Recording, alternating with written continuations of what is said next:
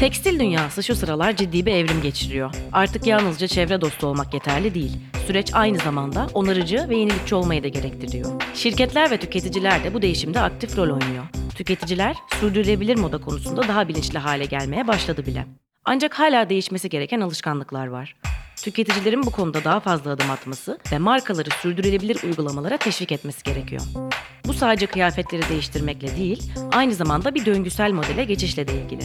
Bu model atıkları en aza indirme ve kaynakları daha etkili kullanma konusunda önemli. Sektördeki son gelişmeler ve stratejiler de bu değişimin ne kadar kritik olduğunu gösteriyor. Herkesin bu konuda bir adım atması, tekstil dünyasını daha sürdürülebilir bir geleceğe taşımak için önemli bir anahtar. Herkese merhaba. Ben Aposto'nun İş Dünyası yayını Pareto'nun editörü İdil Ertürk. Bugün dönüm noktasının dördüncü bölümüyle sizlerleyiz. Bizleri gelecekte nasıl bir dünya bekliyor sorusundan yola çıkarak sürdürülebilir moda ve tekstil endüstrisindeki dönüşümü konuşacağız. Konuğumuz Custom Rebels kurucusu Alex Cem Üster. Merhaba Cem, hoş geldin. Hoş bulduk. Nasılsın, iyi misin? Valla müthiş. Teşekkür Çok ederim. memnunuz seni ağırladığımız için. Hemen sorularıma başlıyorum. Ee, ilk olarak tekstil endüstrisinin çevresel etkisini düşündüğümüzde sektörün ekolojik ayak izini azaltmak ve çevre dostu malzemelere geçmek gibi konular ön plana çıkıyor. Üstelik bulunduğumuz noktada artık sadece çevre dostu olmak yeterli değil, onarıcı bir perspektifle ilerlemek zorundayız. Şirketler ve tüketiciler bu konuda ne gibi adımlar atıyor ve ne gibi adımlar atmaya devam edebilir? Şimdi öncelikle sektörü genel hatlarıyla değerlendirmek, değerlendirmekte fayda var. Şimdi bu sürdürülebilirlik konusu, onarım konusu aslında bir farkındalık hikayesi. Örneklemem gerekirse de gıda sektöründen başlayalım. Bugün gidiyorsunuz rafa, bir ürün alıyorsunuz, arkasını çevirip ya ben ne yiyeceğim, bunun değeri nedir ve bundan bana ne olacak? Yani bu benim iç- içindeki etken maddeleri endeksli olarak bu bana zararlıdır diyebiliyoruz. Bu bizim mikromuz. Ama şimdi bunu makro boyutta yapabiliyor olmamız gerekiyor.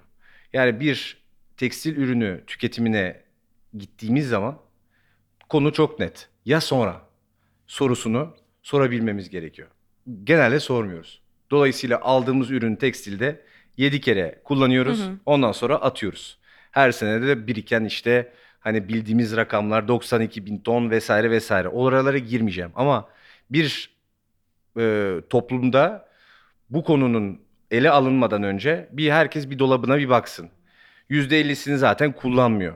E kullanmadığı bu dolabın bir de 12 11 12 kilosunu da her sene çöpe atıyorsa ortalama dünya bu ortalaması. O zaman bu soruya hepimizin ele alıp bir düşünmesi lazım. Peki burada bu konu nereden başladı? Doğal olarak arz talep dengesi, arz üzerine kurulu bir model, alım gücüne endeksli bir model ve insanların alım gücüne göre bir fiyat endeksli bir üretim anlayışı. Yani fabrikalar gidiyorlar, e, ya markalar daha doğrusu fabrikalara gidiyorlar ya kendileri ya yaptırıyorlar. Diyorlar ki öncelikle benim bu tişörtü X liraya yapmam gerekiyor. Şimdi o X lira çok kritik bir noktaya gidiyor. X lirayı tutturabilmek için Evet. Tabii ki bunun arkasında gelen fireler, gelen defolar ve süreç optimizasyonu konusundaki maalesef dengesizlikler eee, şu anda karşı yani ile yüzleşmek durumundayız. O yüzden aslında sorduğun soruya iki tane kavram çıkıyor. Yani iki kavrama eee, kapı açıyor bu eee, durum. Birincisi ekonomik verimlilik dediğimiz konu. İki, ekonomik etkinlik. Şimdi verimlilik kısmına şu anda girdik sayılır. Yani ne demek bu? Atık sürecini yönetmek için fabrikalar şu anda gerekli düzenlemeleri, gerekli yatırımları yapmaya başladı. Bu şu anda ama üretim kısmında. Peki ya tüketici? Tüketici bunun bilincinde mi? Bir. İki, onarılmış ürünlerin ki çok güzel girişimler var Türkiye'de şu anda buna ön ayak Hı hı. olan ve dünyada da çok e, bence iyi yerlere gidebilecek girişimler var. Bunları onarıp tekrardan bir döngünün içine sokmak bence çok önemli, kritik bir rol. O yüzden de bunu da tüketici nezdinde alınabilmesi için ekonomik etkinlik yani onu rafta gördüğümüz zaman o ürünü onarılmış veyahut da upcycle edilmiş orada ufak bir farklılık var. Bir tanesinde bir tasarım anlayışıyla beraber Hı tekrar ürünü kazandırıyoruz. Diğerinde olduğu gibi bir Diğeri biraz form- daha ikinci el pazarı e, evet ona evriliyor ama evrilmemeli. Zaten esas sıkıntı bu. İkinci el pazarının bugün negatif bir algısının olması. Yani ikinci el pazarından daha ucuza almam lazım. İkinci... Ya peki dünyaya katkıda bulunmak üzere X rakamı daha fazla ödemek size uygun gelmiyor mu? İlla bunun bir lüks kategorisinde veyahut da bir kendinizi sosyoekonomik ortamda ayrıştırmak üzere mi o fiyatı ödemek Hı hı. istiyorsunuz? Dünyayı kurtarmak için o fiyat size pahalı mı geliyor? Hem öyle hem de senin dediğin gibi mikro sürdürülebilirlik seviyesinde tüketiciler henüz yeterince farkında değil. Aynen öyle. Z- ya, zaten şunu söyleyeyim. G20 ülkeleri arasında en fazla su tüketen ülke hangisi? Türkiye. Şimdi biz tüketici olarak daha bunun bilincinde Hı hı. değiliz. Su tüketiminin en büyük e, şu anda hani nasıl diyeyim negatif tarafta etkileyen sektörlerden bir tanesi tekstil. Hı hı. Yani zaten hani e, kullanılan bütün ham maddelerde çok acayip bir su tüketimi var. Ve bu su hani taze su dediğimiz kategoride su e, tüketimi. O yüzden de e, buna zaten Birleşmiş Milletler de girdi. Sürdürülebilirlik kavramına işte o e, e, hedefleri koydular. 12 hedef su da bunun içinde. E, etik e, tüketim de bunun içinde. Hani birazcık o kapsamı arttırdılar. Nitekim bu vurguyu yapabilmek için. Peki şirketler, markalar yani daha üretim tarafında olan kesim bu konuda ne yapabilir? Şimdi burada markalara gerçekten çok büyük bir görev düşüyor. Bu sü- sürdürülebilirlik dediğimiz olayın bir pazarlama konusu mu yoksa bir ticari modele uyum sağlayabilecek bir konu mu? Onu onlar nasıl görüyorlar? Hı hı. Onu inceleyip göreceğiz. Çünkü yakınında tutup kavramı bir şekilde bir pazarlama stratejisi olarak bünyelerine alıp işleyip her sene sustainability, sürdürülebilirlik, çok iş yaptık, böyle yaptık, şöyle dönüştürdük. Orada üç tane yaprak, burada üç tane ağaç gibisinden bir yaklaşımla beraber işlediklerini... Ya Şimdi bu, bu, bu yaklaşım yetersiz. Pazarlama stratejisi olarak belirlenirse bu iş, işin içinden çıkamayız. Bunu ticarileştirmek gerekiyor. Peki ticarileştirmek için ne yapmamız gerekiyor? Öncelikle mağazacılık kısımlarında markalar buna yer verecek mi? Yani toplum içerisindeki düşüncelerinde artık biz mağazalarımızda bir ikinci el e, yani ikinci el dediğim sezon sonu veyahut da geçmiş sezonlardan hı. kalan ürünleri koyacak mıyız, koymayacak mıyız sorusuna bir bence yanıt e, organize etsinler ve mağazalarındaki bir yeri açsınlar. Niye açsınlar? Çünkü bu zaten bahsetmiş olduğumuz tüketici tarafındaki algıyı anca mağazacılık tarafındaki ve markalar tarafındaki bu yapılan hamleler e, yapılırsa anca tüketici bunu daha iyi anlayacak. Ve ben daha da ilerisine gidiyorum. Şimdi bir marka yeni sezonumu 3 senedir satılmamış sene sonu e, ürünlerim veyahut da defolu ürünlerimden yapacağım diyebilecek mi gelecek senelerde? Yani diyecek ü- çünkü o, o kadar bir adet çıkar. Elbette çıkar markalarda. Bunu diyebilecek mi? Ona yeni hissiyatını verebilecek mi? Ve bunu nasıl konumlandıracak ona bakmamız lazım. Bizim zaten rolümüz şu anda buna endeksli. Biz o defolu atık dediğimiz veyahut da dönüşüme giden, e, imhaya giden ürünleri alıp tekrar bir tasarım anlayışıyla yeni hale getiriyoruz. Ve bunu yine zevkle alabilecekleri bir e, anlayış sunuyoruz. Bizim olayımız bu. Ama bunu yapmadan önce markalar bunu gerçekten geliştirmesi gerekiyor. İyi yolda giden markalar var. Bence e, güzel yoldayız. Ama şu anda dünya aslında çok beklemiyor. Bizi, bizim bu noktayı sürükleyen de nitekim dünyanın gidişatı. Her yazın daha sıcak olması, mevsimlerin kaymış olması vesaire de ya ne yapıyoruz dedirtti. O olmasa hala sürecek öyle Tabii. gidecek. Yani dolayısıyla şu anda hani e, dönüm noktasındayız aslında baktığımızda. Bu dönüm noktasını iyi iyi bir şekilde e, ele almamız gerekiyor konu olarak. Ee, Büyük markalar bunu bizim konuştuğumuz kadar konuşup daha kolay şekilde ele alamıyor tabii ki. Onların gidişatı nasıl sence? Hani yakın bir zamanda e, biraz daha iyi bir noktaya gelinebilecek mi diye sorayım. Bizim varoluş sebebimiz aslında markaların hamle yani biz aynı şekilde e, hamlelerimiz aynı değil. Yani biz daha kıvrak yani startup gibi bir yaklaşımımız olduğu için biz daha kıvrak bir şekilde hareket edebiliyoruz. Onların zaten seneler öncesinden planlanmış vesaire durumları olduğu için hem üretimleri hem koleksiyonları vesaire onların hareket etmesi tabii çok daha zor. Ama biz işte bizim gibi yapılar o büyük firmaları destek Hı hı. amaçlı kurulmuş ve şu anda bize birincisi kucak açmaları gerekir. Onlarla bu işbirliklerini daha yoğun bir şekilde bir noktaya getirmek adına. İki, ondan sonra da kendi kendi bünyeleri içerisinde de buna yer vermeleri gerekiyor. Yani biz bunu aneks bir şekilde yan tarafta işleyelim değil de kendi bünyemizin içerisinde böyle bir departmanın içerisinde e, yönetim, atık yönetimi çerçevesi bir departman kurup bunu yapabilir mi? Ona aynı şekilde pazarlamaya ayırdığı bütçeyi de buraya ayırabilecek Hı hı. mi? Yani esasında konu o. Onlar tabii çok zor hareket ediyorlar. Ama yavaş yavaş da bu konuyu e, ele alıyorlar. Şimdi yanlış bir şey de söylemeyeyim onlara karşı. Çünkü çoğuyla da partnerlik yapıyoruz ama yavaş yavaş ilerleyen yani küçük adımlarla e, büyük adımlara dönüşebilir bu küçük adımlar tabii. Anladım. Teşekkür ederiz. Ee, buradan şeye geçelim. Tüketici ve tüketici alışkanlıklarının çok uzun senelerdir hızlı moda, hızlı tüketime Evet. e, doğru gittiği bir eğilim var. Hepimizde var bu. Ama e, sürdürülebilir moda konusunda da tüketicilerin rolü büyük. Ve sizin gözlemlediğiniz tüketici davranışlarını merak ediyorum bir marka olarak. Değişmesi gereken noktalar neler? Hangi jenerasyonlar ki burada genç cevabını ver, vereceğini düşünüyorum duyduklarımdan bugüne kadar. Kimler bu konuda daha duyarlı davranıyor? Ve sonrasında da tüketiciler bilinçli seçimler yapmalarına ya nasıl bilinçli seçimler yapar hale gelebilirler ve markaları da bu doğrultuda nasıl teşvik edebilirler onu konuşalım istiyorum. Tamam.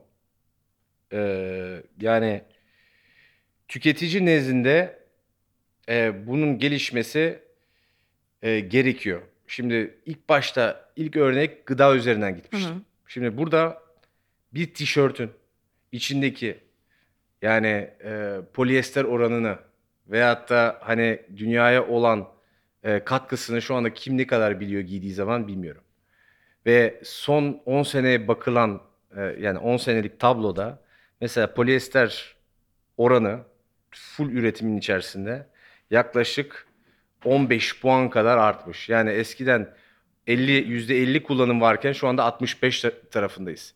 Yani çok böyle iki yüzlü bir taraf var. Hem dünyayı kurtaralım hem de aslında yaptığımız aldığımız aksiyonlarda da garip garip aslında ham madde tarafında da o tarz eforlara doğru gitmiyoruz. Şimdi bunu oraya yöneltmek adına da tüketicinin bunu birincisi anlaması, bir, ikincisi kabul etmemesi, e, modaya uyum sağlayacakları yani sağlamak adına yaptıkları, attıkları adımı sorgulamaları gerekiyor. Şimdi bu gençler tarafında biraz daha görülmeye başladı. Bunu kabul etmeme, bu dünyaya zaten hani e, 70 yaşında biri çıkmıyor. Biz en çok fazla gördüğüm televizyonda Greta'yı görüyorum. Greta'nın yaşı ortada. Hani ayrı yani nereden hangi yeni nesil en çok bunun çilesini çekiyor. Evet. Bu yaşı bu dünyanın gidişatının. Dolayısıyla tüketicinin bunu iyi anlaması ve sorgulayabilmesi ve kabul etmemesi. Ettiği sürece zaten satılabilir bir tarafı varsa, ticari çark dönüyorsa e, markanın bunu niye yani durdurma sebebi yok ki. Durdurmadan daha karlı bir modele evriltmek onun işine gelir. Ama bunu bunu kırıp e, tüketicinin artık bu yapılan pazarlama faaliyetleri ve aslında aşırı tüketime yoğunlaşmasını e, kendi içine bakıp yani e, yüzleşip bir aynaya bakıp ya ben aşırı tüketmek istiyorum. Hep bir e, internete gidip bir ürüne bakıyorum. Şunu alsam, bunu alsam diyorum. Peki bunu yaparken ne aldığıma da bir baksam mı acaba? Tüketim okur yazarlığının artması gerekiyor. Evet. Ve bu, bunu bunu iyi bir şekilde e, yaparsak ve yani herkes çünkü beni de ilgilendiriyor. Buradaki herkesi ilgilendiriyor. Biz bu e, zihniyeti işlersek kendimize tabii ki dönüşüme elbette çok büyük bir e, faydamız olur ve dönüşüme mecburi bir şekilde daha da Evet. hızlı ilerliyor oluruz. Varsayılan hale getirmek için Evet, en büyük sorumluluk bizde yani. kesinlikle. Peki ha evet o zaman şeye de cevap vermiş oluyoruz böylece markaları da bu şekilde teşvik ediyor oluyoruz. Çünkü onların bugüne kadar biz yani bugüne kadar kurulmuş olan o hızlı tüketim e, şeyini biraz daha baltalar hale geliyoruz Tabii anlayışına. ma- markalara e, ya bir bir veto sunmamız gerekiyor. Evet. Ya bizim de hakkımız var. Bu kadar sene boyunca o ürünleri bizler aldık. Evet. Onların büyümesine biz vesile olduk. Peki dünyaya olan e, etkisini konuşurken bizim veto hakkımıza ve veto, veto hakkımız yok mu? Yani çok daha basit sorayım. Evet. Yani büyüdüler büyüdüler biz de bir kez bir tişörte hayır diyebiliriz bence. Yani bu çok büyük, büyük bir istek değil. Hele ki hepimizi ilgilendiren bir konu ise bence bunu yapabiliriz. Şimdi o yüzden veyahut da o döngüsel ekonomi dediğimiz kavrama uyumlu bir şekilde hareket ettiklerine eee, isteyelim. Yani onu isteyelim. Siz buna uygun bir şekilde de davranırsanız biz varız. Çünkü sonuçta o tekrar kazandırılmış, yeni üretimden çıkmamış ama yine içinde polyester vesaire olduğu sürece biz bunu kabul edebiliriz. Çünkü o dönmüş, geri gelmiş, geri işlenmiş, tekrardan kazandırılmış. Yani sonuçta ortada bir kumaş var. O kumaşa bir emek harcanmış, su harcanmış. Yani dünyadaki e, e, ham maddeler e, buna kanalize olmuş. Peki bunların tekrar bir döngü içerisinde kalıp e, bu dünyanın gidişatına ayak sağlaması konusunda da e, bizim rolümüz var ve biz bunu isteyebiliriz. Sadece o da değil yani kişinin kendi bütçesini yaparken de tüketmek istediği ürünün daha uzun ömürlü olması beklentisi mevcut. Bu biz yani e, aldığımız ürünün içeriğini okurken aynı zamanda kendimize ekonomik anlamda da bir yatırım yapıyor oluyoruz. Kendimize, tüketimimize ve bu ürün bana nasıl etki edecek? Aynı verdiğin şey gıda örneği gibi. Evet. Yani onun içeriğine bakarken bunun da içeriğine bakmak beni aynı zamanda ekonomik olarak da düzlüğe çıkaracak, bana yardımcı olacak bir şey. Kaldı ki hep konuşuruz ya 50 sene önce yapılmış olan e, giyim ürünleri mesela hala daha kalıcıdır bizim geçen sene ya da 2 sene önce aldığımız ürünlere kıyasla. İki kat daha fazla üretmeye başlamışız son Evet. 10 senede dünyada. Dayanıklılık konusunda da yaklaşık %20-25 daha az dayanıklı ürün yapmışız. Evet. Yani burada bir yani tamamen anlattığımızın bir izası var rakamsal Evet. boyutta. Evet. Ve her şey biz fark etmeden oldu artık. Biraz daha dikkat eder hale gelmemiz Aynen gerekiyor. öyle. Peki geri dönüşümü, ileri dönüşümü konuşalım şimdi de. Öncelikle ileri dönüşüm kavramını biraz açabilir misin bize? Evet. Şimdi ileri dönüşüm dediğimiz konu aslında eee defolu veyahut da ikinci sezon elde kalmış vesaire markaların eee, stoklarından sadece onlar değil bir de kişisel olarak eee, yırtık vesaire problemli ürün derecesinde olabilecek ürünlerin onarımın haricinde de ya çünkü her ürünü onarmak mümkün olmuyor. Bazı ürünlerin defoları o kadar büyük oluyor hı. ki onarmak mümkün olmuyor. Peki biz buna ne yapabiliriz? Şimdi burada enteresan bir çözüm çıkıyor ortaya. Farklı farklı başka atık kumaşlardan veyahut da başka defolu çok kritik olan normalde imhaya dedike olan ürünlerden alıp her şeyi birleştirip harmanlayıp farklı işleri üretmek yani işler dedim farklı Ürün Evet, ortaya e, çıkar. ürün ortaya çıkartmak ama aynı zamanda da bir tabanı yok işin. Yani şunu söylemeye gerek. Çok enteresan bir tane örnek. Geçenlerde bir markayla beraber bir işbirliğimizde e, ayakkabı baya bir defolu bir ayakkabı Hı hı. var. Ya biz o defolu ayakkabıları tabanlarını da dahil ederek bir çantaya dönüştürdük.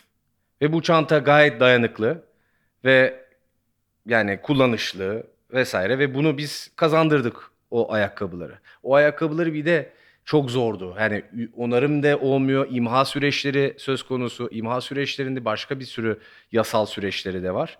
Bir Orası dönüştürme puanı oluyor mu? Pardon böldüm. Yani bu ürün şu kadar kere daha dönüştürülebilir ya da şu kadar daha ömrü olabilir bu ürünün. Bu ürün dönüştürülmeye değer ya da değmez gibi bir derecelendirme yaparak mı ilerliyorsunuz? Şimdi orada ileri dönüşümün e, esas kritik noktası. Burada kreatif olmayı gerektiren bir konu.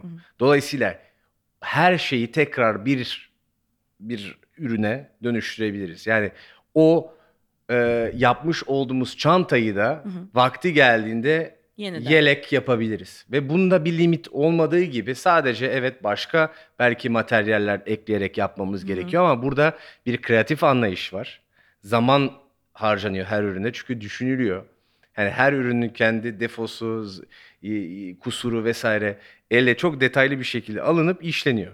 Ve biz bundan ne yapabiliriz? İhtiyaca göre de yapabiliriz. Yani orada işte bugün şuna ihtiyacı. Bunu çünkü mikro olarak evinde yapan çok var. Tabii. Biliriz. Benim anneannem de evde alırdı, dikerdi vesaire. Bunlar yapılan şeylerdi. Ama artık bunun bir dünyamızın bir parçası olduğunu ve sadece evde yapılan e, teyzelerimizin işleri olmadığını ya da hani bu artık bir Gerekli e, bir gerekli bir durum ve bunu yapabiliriz ve bunu e, tasarım anlayışı e, sunmak ve hani moda dediğimiz zaman modayı biraz daha kişiselleştirebilmek. Bunların çabasıdır aslında ileri dönüşüm. Yani evet biricik ürünler ortaya çıkıyor çünkü eşi Evet. benzeri olmayan. e, şu anda gezelim şurada, sokaklara inelim. Evet. Genelde aynı tişörtten ya da sweater'dan birazcık e, şey yaparsak, oturup vakit geçirirsek Tabii, tabii öyle. görürüz. Ama bunu kişiselleştirmiş, hikayesi olan Hı. bir şeye nasıl dönüştürebiliriz? Ya benim e, çok ailemden e, kalma bir sürü kumaş vesaire e, anneannem çok bahsettim. E, o yüzden ondan da bugün biraz daha bahsedeyim. Onlardan e, ondan bana hani bir sürü örtüdür vesaire. Onları alıp biz çantaya da çeviriyoruz vesaire ve bu, onların şu anda ben kullanıyorum onları. Çok mutluyum. Ya sonuçta ailemin bir parçasıyla ben bir hareket etmek. Hani bunu kendi işte kendime çevirip kendim böyle barışık hem de yaptığımdan kaynaklı e, tabii bir genel topluma verdiğim faydadan dolayı da Tabii. bir mutluluk veriyor bu iş bana. Hem kişiselleştirdim hem kimseye zararım yok. Kendi dünyamda kavruluyorum gayet mutluyum. Evet evet pozitif çıktılarla dolu bir Evet. süreç. Ee, peki sektör biyo bazlı kumaş gibi sürdürülebilir malzemelerin araştırılıp geliştirilmesi konusunda nerede? Yani bu yenilikçi malzemeler neler genel olarak kullanılması gereken? Ya, çok çok çıktı. Çok çıktı. Patentli de çıkmaya devam ediyor ama genelde e, selüloz çok girdi e, süreçlerin içerisine. Kenevir çok girdi. Kenevir bir de çok hızlı bir şekilde e, onarılıyor. Yani Hı hı. o kenevirin e, gerçekten ham madde olarak faydaları çok fazla e, tekstildeki e, kısmını e, konuşuyorsak. E, dolayısıyla bunlar gibi çok sayabilirim. Bunlardan çıkıyor. Tabii ki buradaki en kritik nokta onları da üretim, üretim süreçlerinden geçiriyoruz. Dolayısıyla onları üretim süreçlerinden geçirirken e, ne kadar yine su tüketiyor, o su nasıl değerlendiriliyor vesaire bunları tekrar düş yani emin olarak bunu yapmamız lazım. Yani patentli olması bir konu ama üretilme süreçleri de bir ayrı konu. O yüzden onlar çok detaylı çalışma ve e, bunların tabii ki sertifikasyonları gerekiyor. Her biri için sertifikalı çıkan uluslararası tabii e, yapılardan onaylanan ham maddeler oluyor. Onların tabii ki o e, filtreden geçebiliyor olması lazım ve çok derinden incelenmesi gerekiyor yani o konuları ama Maliyetli bir süreç mi peki? maliyetli tabii ki maliyetli. Ama tabii bunu artık daha kolay hale getiriyorlar. Yani e, bir e, misyon çerçevesinde bu yola girildiği için artık e, kurumlar da ona göre hareket ediyor. Ama buradaki e, konuştuğumuz konu süreç yani kumaşın kendisi zaten önemli. Yani sürdürülebilir kavramına uygun olması. Sonra bir, bir de bu işin e, üretim süreci var. Üretim optimizasyonu yani fire vermemek çünkü orada da bir sıkıntı var. Üçüncüsü ürünün kendisinde bir sıkıntı olmaması. Orada da lojistik taraf girebiliyor. Lojistik sonrasında zaten pazarlama vesaire tarafları da giriyor. Bütün o denge içerisindeki parçaları iyi oturtmamız lazım. Şimdi kumaş yani ham madde kısmını yavaş yavaş çözüyoruz. Yine aslında konuştuğumuz en başa gidiyoruz. Yani tüketici bunu tabii ki kafasında değiştirebilir ama bunun e, kökünden e, değişmesi lazım. Kumaş da zaten bunun büyük bir parçası olarak hem de süreç optimizasyonu, ekonomik verimlilik tarafındayız yine. Burada e, çok doğru yolda olduğumuzu gözlemleyebiliyorum. Yani daha yeni birkaç tane e, sizin de katıldığınız hatta Sustainability Talks e, çerçevesinde e, çok güzel hakikaten bilgiler edindik. Orada da gidişatın ne kadar hani e, güzel gittiğini yani Ve şaşırtıcı bir şekilde hızlı da ilerlemiş son yıllarda. Evet çok hızlı. E, Yani e, açıkçası çok e, başarılı bir e, e, panel oldu. E, Her e, konuktan çok değişik bilgiler edindim ve şunu söyleyebilirim yani fulldü salon. Tabii. Yani şunu demek istiyorum. Ben bu bu salonun böyle full olabilmesi için insanların artık yavaş yavaş uyanabiliyor olması. Evet. Ben de çok daha değişik panellerde bomboş olduğunu gördüm. Ama burada değildi. Demek ki burada aksiyon alınması gerekiyor. Bu insanlar da gözleri açık dinliyordu. Tabii dediğin Yani- gibi çünkü farkındalık meselesi. Farkındalık meselesi. Şimdi e, buradan bağlamam gerekirse de yani evet ham madde tarafında o günde gördüğümüz gibi zaten çok hızlı ilerlemeler var. Süreç optimizasyonlarında orada da gördük. Bir sürü girişimler, süreç optimizasyonları dahil oldu vesaire. Bunu hani belki Sustainability Talks'tan gidiyorum da bu yani genel dünyada böyle Tabii. bir gidişat var. Ama üçüncüsü algı meselesi söz konusu. O algı meselesinde de en çok derinden çalışmamız taraf gereken taraf da o. Ve biz de bir oyuncu olarak ve her oyuncunun burada birbirini desteklemesi gerektiğini de düşünüyorum. Hiç bizim bu konuda mesela bir limitasyonumuz yok. Her bu sektöre ait olan girişimle hiç kim, kimseyle rekabet olarak yani bir rekabet oluşumu var burada böyle hareket etmemiz gerekiyor vesaire gibi yapmıyoruz. Hepsiyle görüşüyoruz, hepsiyle oturuyoruz. Niye? Çünkü anca öyle hızlı değişebilir. Bir de niş diyebileceğimiz halen daha oturmamış bir konsept üzerine bir de markalar bunu bir rekabet ortamına götürürse işi o zaman yani hakikaten e, İşte kendimizi baltalamış oluruz. açısına kayar. Evet. Biz halbuki ortak ve yüce bir amaç için hep birlikte çalışalım kafasını yaratmaya çalışıyoruz. Kesinlikle öyle. Kesinlikle öyle ve döngüsel ekonominin yani insanları daha da fazla e, için yani işin içine sürükleyecek. Daha da fazla belki e, iş olanakları tanıyacak. Belki hiç düşünmediğimiz normalde daha artizanal dediğimiz işlerin tekrardan ortaya çıkmasına vesile olacak. Yani belki e, yeşermeler de e, sokaklarda da görünebilir hale gelecek. Yani bu iş ortamını da göz önünde bulundurursak. Çünkü şöyle genelde tablo şu hani yeşilliğe doğru gidelim. Yok hayır ya bizim sokaklarımızdan uzaklaşacak halimiz yok. Yeşili sokaklara nasıl taşıyabiliriz? Aynen. Bence esas kilit soru orada yatıyor. Evet, çok iyi dedin. Ee, son bir sorum var sana. Sektörün daha sürdürülebilir ve sorumlu bir geleceğe doğru dönüşümü için e, düzenleyici yasalar çok büyük önem taşıyor. Evet. Sektördeki şirketleri daha sorumlu hale getirmek için ne tür düzenlemelere, ne tür önlemlere ihtiyaç var? Şimdi bu konu aslında eee, açık bir konu. Bence başlı başlı başına vergi eee, meselesini ön plana almamız lazım. Vergi bugün bir sürü şirketi belki eee headquarterlarını başka bir ülkeye taşımasına sebep oluyor. Taşıyorlar. Vergi uygun değilse başka bir ülkeye gidiyorlar. Peki bunu mikro bazda yapamaz mıyız? Onu düşünmek lazım. Öncesinde vergi avantajı sağladığımız sektörler yani geri dönüştürmüş ürünlere vergi e, vergisel avantajlar sunduğumuz zaman tü- hem tüketiciye hem üreticiye buraya birincisi bir yönlendirme olmaz mı? Açık bir soru. Bence net bir şekilde buraya bir e, kayma söz konusu olabilir. İkincisi tabii bunu Avrupa Parlamentosu bir yasa tasarısı çerçevesinde e, bunu sundu ve o da onaylandı. 2025 artık imhaların yasaklandığı bir dönem olacak. Şimdi bu imha yasaklarının tabii ki içeriğine girmedim yasa tasarısının ama e, çünkü e, açık değildi.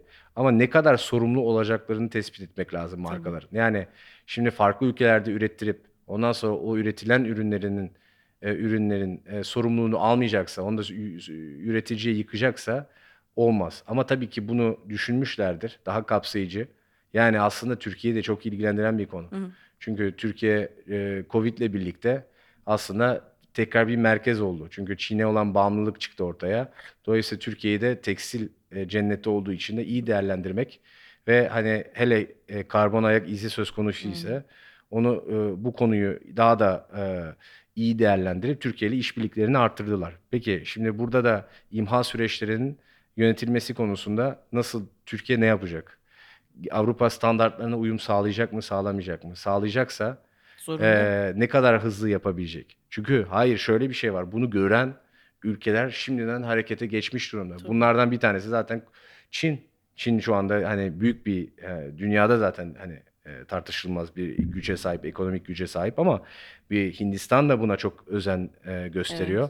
Şimdi onlar çok daha hızlı bir şekilde bu işe atılıp karbon ayak izi konusunda biz geride kalıp aslında bu kadar coğrafya konusu, e, konusunda yakın olmamıza rağmen bu oyunu kaybedersek gerçekten Evet. çok büyük eksi Şu yazar an çünkü bize. rekabet avantajımız Var, çok büyük var. Ama bu karbon ayak izi meselesinde ve de demin bahsetmiş olduğum G20'deki o su, tük- su tüketimi yani su kirletimi e, kirletme konusundaki en son yani 20. yani en son ülke olmamızla birlikte buna hakikaten demek ki hızlı bir şekilde e, bir e, aksiyon almamız gerekiyor. Hı hı. O yüzden birincisi dediğimiz gibi yasalar, Hı hı. vergi vergiden başladım çünkü e, vergi daha hızlı aksiyona Evet, evet. e, bazı şeyleri çeviriyor maalesef. E, o yüzden de e, bu iki zaten konu ve alan şimdi Fransa'ya bakıyorum. Fransa e, ürün onarım kısımlarına e, bayağı bir destek veriyor. Yani tüketiciye ve e, bunu dönüştüren insanlar yani örnek veriyorum e, ayakkabısını e, parçalanmış işte spesifik yerler var. Terziler de dahil bunlara başvurup şey yapabiliyor. O programa dahil olabiliyor. O programdan da tabii ki faydalanıyor. Yani oraya ürün geliyor. İşte 7 euro ödeniyorsa bir de 3-4 euro devlet buna ekstradan e, finansman sağlıyor. Şimdi bunu da kendi oluşturdukları Avrupa fonlarından yani Fransa'nın kendi Impact fonu var ve buna çok önem veriyor. Çok iyi bir teşvik Ee, mekanizması. Evet. Ve burada da mesela e, bazı bankaların yaptığı, yani tabii Fransız kökenli bir bankanın yaptığı ama e, çalışmadığım da bir banka ama şunu niye bahsediyorum? Şimdi normal orada da e, hiçbir şeyden e, ne denir, masraf vesaire almıyor. Bu tarz e, ekonomik e, sektörel olarak e, geri dönüşüme endeksi çalışan e, firmalardan herhangi bir şekilde e, hiçbir şey almıyorlar. Mesela bu çok önemli bir başlangıç. Her yerin bir başlangıcı zaten yolun yarısı derler. İşte burada da bence aksiyon alıp e, bu konuya çok önemli bir şekilde şirketler ama sadece şirket değil bankaların, e, devletlerin buna Evet. önemli bir şekilde avantajını hani politik avantajını veyahut da ekonomik avantajını düşünürken artık kavram olarak e, geri dönüşüm, sürdürülebilirlik kavramları da artık onun bir parçası olmalı. Evet. Ve zaten kar- karbon emisyonları konusu bizim yani Türkiye olarak konuşuyorum. Sipariş almamızı belki önleyecek bir konu olabilir. E o zaman demek ki politik anlamda da bu olayı ele almak bir o kadar önemli oluyor. Çünkü ekonomik darbesi bunu çok büyük olur Türkiye adına.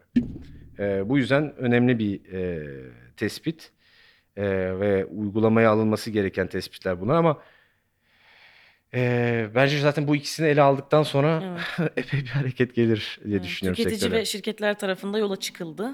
Bunun da desteklenmesi gerekiyor. E tabi burada iki tane iki sebep var. Bir tanesi yani bunu sadece şirketler nezdinde de değil bir de tüketici nezdinde de bu tarz hani bahsetmiş olduğum işte muafiyetler vesaireler yapılırsa tabii ki insan tercih eder. Evet. Tabii ki tercih eder. Yani rafa baktığı zaman madem bu kadar bakılıyor bu iş yani modayla e, bağdaşırken vesaire fiyat artık hani hızlı modanın sebebi fiyat. Hı hı. E, o zaman fiyata yapılan destek hızlı modayı yavaşlatabilir mi? Soru işareti. Kesinlikle evet. Evet. Zaten fiyat onu hızlandırırsa belki fiyat yavaşlatabilir. Evet, evet. Yani o dengeye öyle bakmak lazım. Çok doğru. Tamam Cem teşekkür ederiz. Çok güzel, çok bilinçlendirici bir sohbet oldu. Ben teşekkür ederim e, bu güzel e, davetiniz için ve sizinle olmak e, çok- beni çok mutlu etti. Teşekkür ederim. Teşekkürler. Çok memnun olduk. Dördüncü bölümünün sonuna geldik. Bir sonraki bölümde görüşmek üzere.